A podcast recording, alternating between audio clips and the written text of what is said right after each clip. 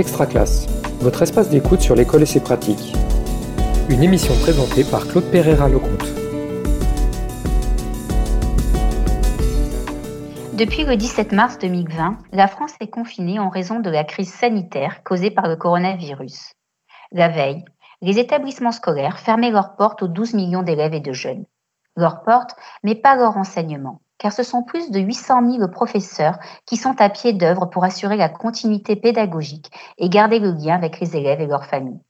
Cette situation inédite pour l'école républicaine française nous oblige à trouver en urgence de nouvelles façons de faire, d'expérimenter de nouveaux outils et peut-être de transformer nos gestes professionnels. Comment assurer cette continuité pédagogique coûte que coûte? Comment réinventer la classe quand ce qui fait son essence n'est plus physiquement là? Et si ce confinement était une chance pour changer positivement le rapport aux apprentissages? Faire classe sans classe ni élève, une expérience à inventer au quotidien, une émission de la série de podcasts Extra Classe pour garder le lien pédagogique quand on ne peut pas être ensemble. Avec nous aujourd'hui, Julien Frances, professeur de SVT en collège, et Guillaume Lecomte, professeur des écoles en cycle 3 et formateur. Bonjour à vous deux. Bonjour. Bonjour. Alors euh, déjà, rappeler à nos auditeurs le, contexte d'enregistrement. Nous, sommes tous bien confinés, chacun chez nous. Et voilà, nous enregistrons euh, à distance. Donc déjà, depuis quelques jours, euh, moi j'entends beaucoup parler de continuité pédagogique, mais finalement, que mettez-vous derrière cette continuité pédagogique, Julien? Bah, Essentiellement, le fait de continuer à avoir un contact avec les élèves, que ce soit un contact par visioconférence, sans, sans la vidéo, juste le, le, son, un contact régulier aux heures de cours euh, habituelles à peu près, et puis euh, surtout leur fournir du travail à faire dans la mesure où ils n'ont pas forcément vu les cours qui vont avec, donc euh, des révisions ou quelques apprentissages, mais rien d'impossible à faire pour eux tout seuls. Hmm. Guillaume, euh, vous, comment est-ce que vous voyez euh, cette continuité pédagogique? Bien pareil, c'est aussi conserver, conserver euh, des liens avec les élèves, mais aussi conserver l'unité de, la classe. Et puis c'est renforcer, renforcer aussi toujours ces, ces liens, mais aussi des acquis, des compétences, peut-être même créer de nouvelles compétences pour les élèves. Euh, vous me parlez tous les deux de faire faire des activités, de construire peut-être des compétences, de nouvelles compétences, mais est-ce que vous pouvez me donner voilà, des exemples concrets de cette organisation, de cette continuité avec les élèves, Guillaume? Eh Bien, euh, pour nous, ça s'est construit euh, assez rapidement, tout d'abord par des échanges par mail, et puis très rapidement, on a créé des habitudes. Ça se renforce, ça s'améliore, ça se complète avec des SMS ou des échanges de photos et puis des appels téléphoniques, selon ce que chacun peut faire. D'accord. Et donc, au niveau des supports, qu'est-ce que vous leur proposez, par exemple, euh, comme travail? Eh bien, des, des, choses très classiques, du type des, des, problèmes mathématiques ou des fiches de lecture, mais aussi euh, d'autres activités, euh, peut-être un petit peu plus ludiques, pour donner envie, puis le plaisir, des photos mystères, des, des petites parties d'échecs, des choses comme ça. Et Julien, chez vous, comment ça se passe, la continuité pédagogique? Alors, euh, chez nous, ben, c'est un petit peu hum, différent d'un prof à l'autre déjà, parce qu'on n'a pas forcément les mêmes façons de faire déjà en cours, rien que ça. D'autre part, on n'a pas les mêmes appétences face à l'outil informatique. On dispose dans le secondaire en général de NT, des espaces numériques de travail, qui ont eu quelques petits soucis euh, la semaine dernière parce qu'ils ont été beaucoup plus utilisés que d'habitude ce qui a occasionné quelques problèmes. Mais on a ce support-là qu'on peut utiliser, donc à la fois pour échanger avec les élèves, ça permet de partager euh, des cours, ça permet de donner des travaux à faire et surtout de les récupérer sous beaucoup de formats, des formats son, des formats texte, des formats schéma. On peut également utiliser des, éléments extérieurs euh, qui permettent de faire des questionnaires et récupérer du coup des réponses par ce biais-là. On peut également euh, faire des visioconférences avec l'outil du CNED qui nous permet d'avoir un contact régulier avec les, élèves, donc d'échanger avec eux de façon orale euh, régulièrement en se donnant des rendez-vous euh, simplement à, heure fixe, en général dans leur emploi du temps.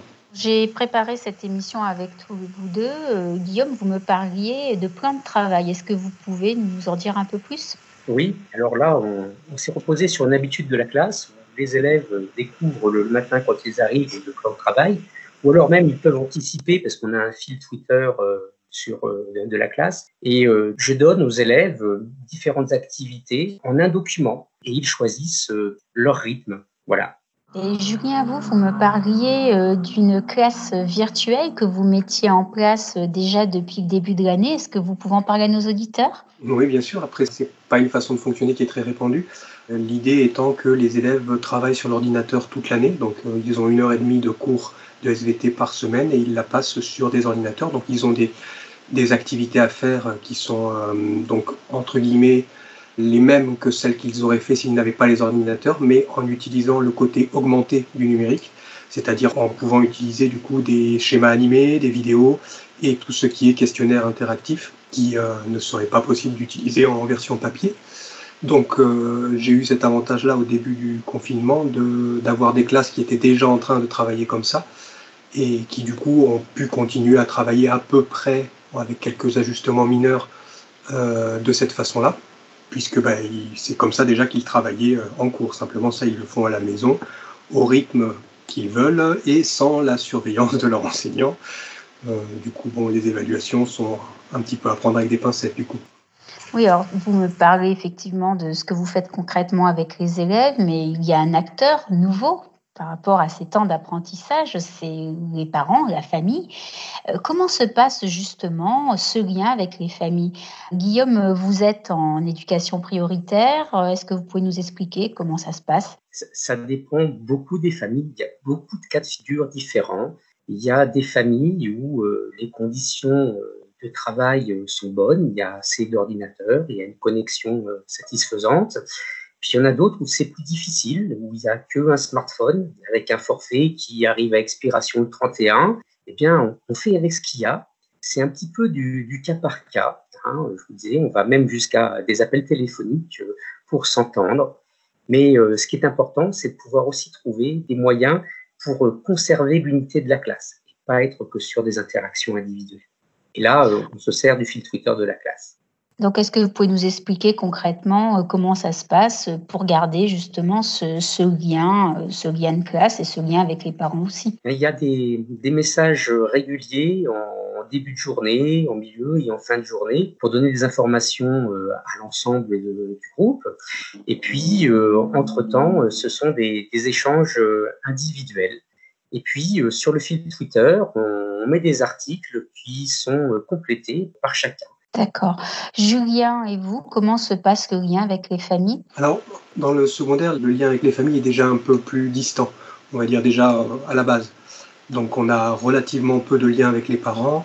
Là, en fait, le peu de liens qu'on a, c'est de leur envoyer le même travail qu'aux enfants parce que on a des petits problèmes de connexion, comme je vous disais. Donc euh, que tout le monde ait le document, c'est mieux parce que certains élèves n'ont pas leur code, donc ils utilisent le, les codes de leurs parents, ce genre de choses. Mais après, pour ce qui me concerne, je n'ai pas beaucoup de, de rapports avec les parents eux-mêmes.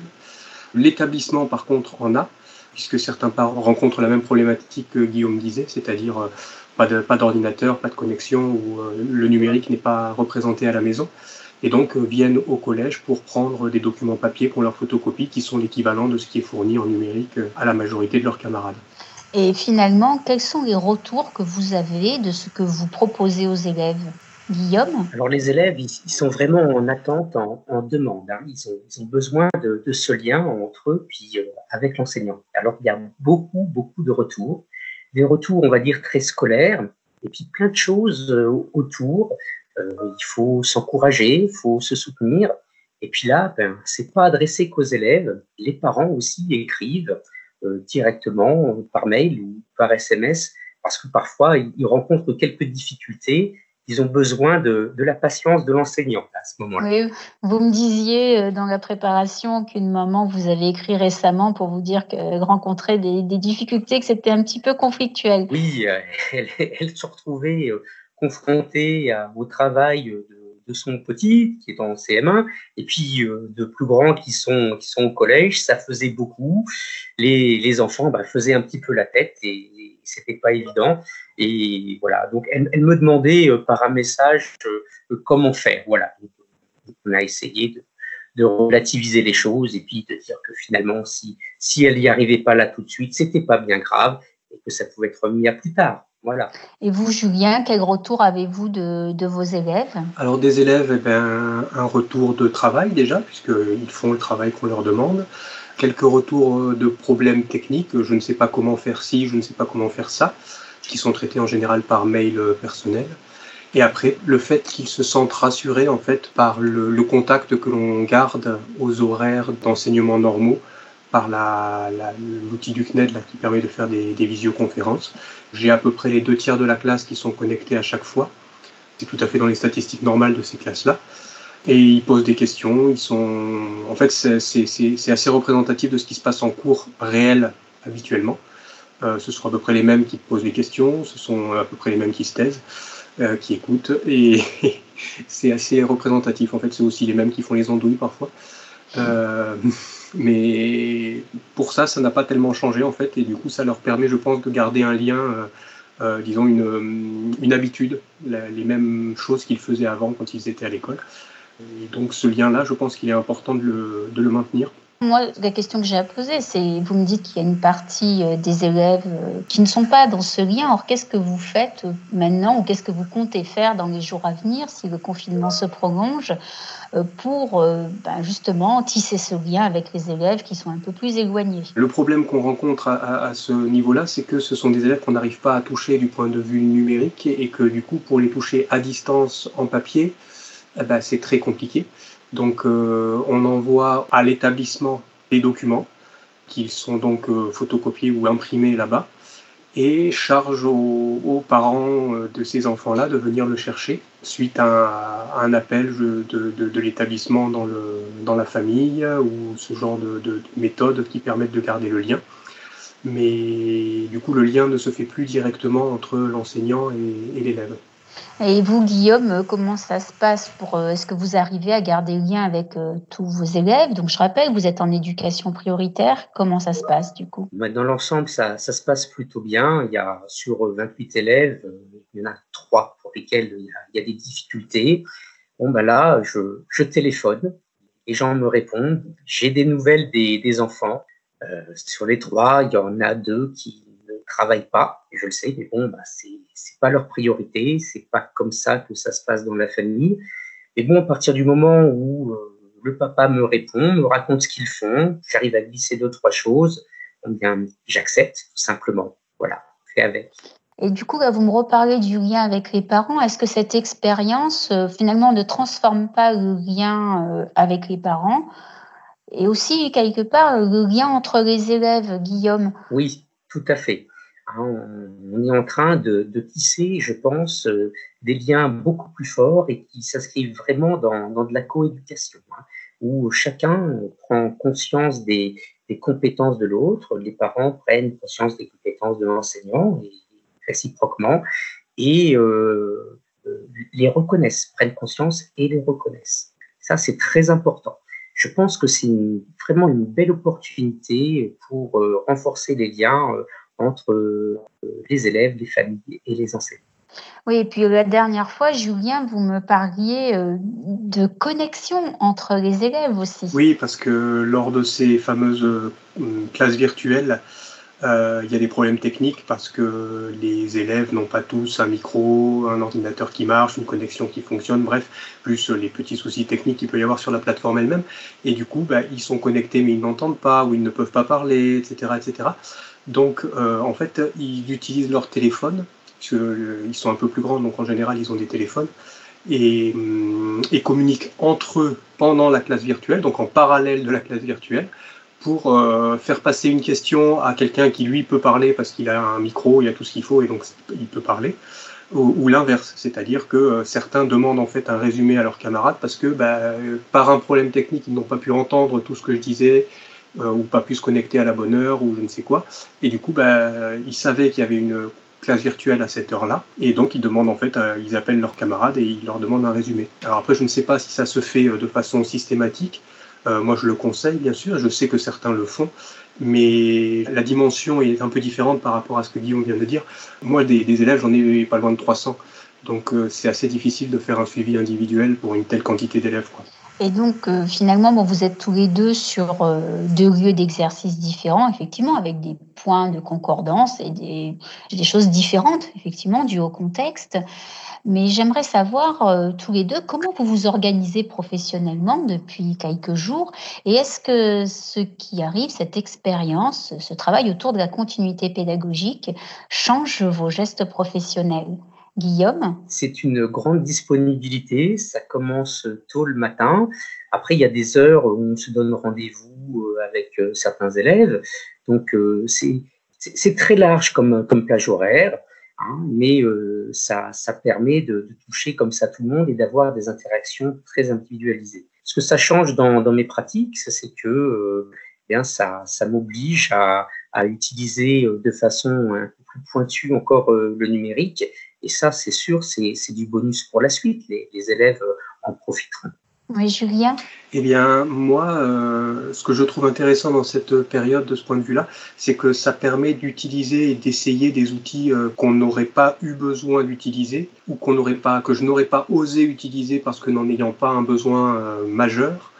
Et que là, du coup, on est obligé de les utiliser et donc on est obligé de se jeter à l'eau et d'essayer des nouvelles choses et de et d'essayer des nouvelles méthodes, quoi en se disant que peut-être ces méthodes-là perdureront après la période de confinement et qu'on continuera à utiliser certains de ces outils parce que jusque-là, on n'en avait pas vraiment eu besoin et qu'on s'était dit, bon, on peut s'en passer, et que de les avoir utilisés, ben, on, ben, on s'est rendu compte que ça pouvait être très utile et qu'on a pris des habitudes avec ces outils-là qui sont meilleures que celles qu'on avait avant. Alors, vous êtes tous les deux formateurs, vous, accompagnez les enseignants. Est-ce que vous pensez que cette expérience, justement, va aussi modifier la formation des enseignants et peut-être ce qu'on va leur proposer, Guillaume Alors sur la formation actuelle, oui, euh, les stagiaires euh, sont en contact euh, avec moi et on, échange sur ce que l'on fait, ce que l'on peut faire, quels sont les, enjeux. Donc ça, déjà, tout de suite, ça a un impact sur la formation. Plus tard, certainement, parce que on est aussi en discussion entre, entre formateurs et euh, on en tirera euh, quelque chose. Donc, je pense qu'on va vers plus de responsabilisation de, l'enseignant qui est en formation, l'enseignant en général, et euh, on va vers plus d'autonomie. Donc, pour conclure cette émission, moi, j'aimerais bien vous poser une question. Est-ce que vous pensez que cette expérience va avoir une influence sur votre future façon de faire classe et sur la façon dont vous allez euh, envisager le lien avec les familles. Julien Alors, pour moi, pour tout ce qui est lien avec les familles, euh, comme ça n'a pas tellement évolué pendant cette période-là, pour moi en tout cas, hein, je ne pense pas que ça change grand-chose. Pour le lien avec les élèves, oui, parce que du coup, on a pris l'habitude de se contacter en dehors des cours. Ils utilisent beaucoup plus l'adresse mail que je leur avais donnée même dès le début de l'année hein, pour, que, pour me poser des questions si jamais ils en avaient. Là, ils l'utilisent vraiment de façon justifiée pour le travail, quoi. Et après, bah, d'autres méthodes que je mets en place pour euh, pallier à certains manquements, euh, au, manque de, communication, au manque de, présence. Peut-être que ces outils-là, je vais continuer à les utiliser parce qu'ils me semblent intéressants euh, à long terme. Donc, de ce point de vue-là, oui, je pense que ça va, ça va faire évoluer ma façon d'enseigner. Et vous, Guillaume? Oui, je pense que moi aussi que ça va avoir un impact sur ma façon d'enseigner on va euh, certainement utiliser plus le numérique euh, en classe dans un souci d'ouverture de, la classe euh, aux parents, histoire de casser peut-être un petit peu cette, image de, boîte noire que, peut être une classe. Et je pense que je vais solliciter plus les élèves pour que eux-mêmes puissent déposer des choses à destination de, de leurs parents. On en parlera certainement au conseil de classe avec les élèves quand on se reverra. Merci à vous deux et merci à ceux qui nous écoutent. C'était Faire classe sans classe ni élève, un épisode de la série Extra Classe. Retrouvez tous les autres épisodes de la série sur l'espace Extra Classe de réseau-canopé.fr et sur les réseaux sociaux. Une production Réseau Canopé 2020.